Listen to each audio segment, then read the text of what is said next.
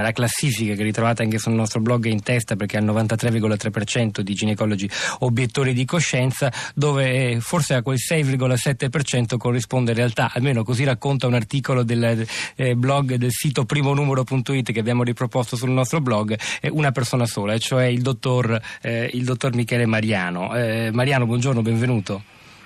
Buongiorno, buongiorno. Dirige il centro di procreazione responsabile al primo piano del Cardarelli di Campobasso. Sì, Ma davvero è sì. soltanto lei in tutta, il tutto il Molise? Sì, sono solo io a praticare le interruzioni volontarie di gravidanza. È una regione piccola, Molise, stiamo parlando di poco Eh, più di 300.000 abitanti, sono certo, 300.000 però abitanti, sì, sì. Nonostante io so- so- sono solo, sia solo, ovviamente riesco a sopperire alla richiesta delle molisane a, a questa pratica, diciamo così.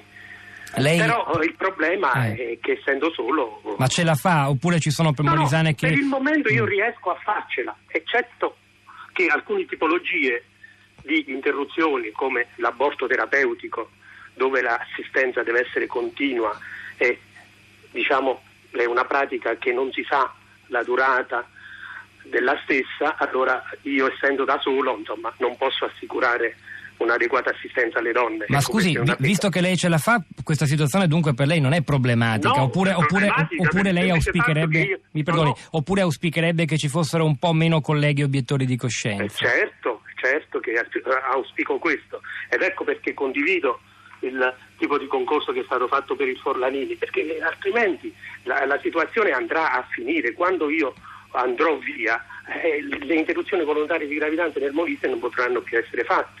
E poi l'anomalia è che negli anni passati, ma parlo di una decina di anni addietro, sono stati assunti tanti, parlo della mia regione ovviamente, tantissimi medici, infermieri, ostetriche, finalizzati alla 194, che appena avuto il posto di lavoro hanno obiettato dopo un po' di tempo e si sono eh, allontanati da, da quello per cui dovevano essere, eh, per cui dovevano lavorare.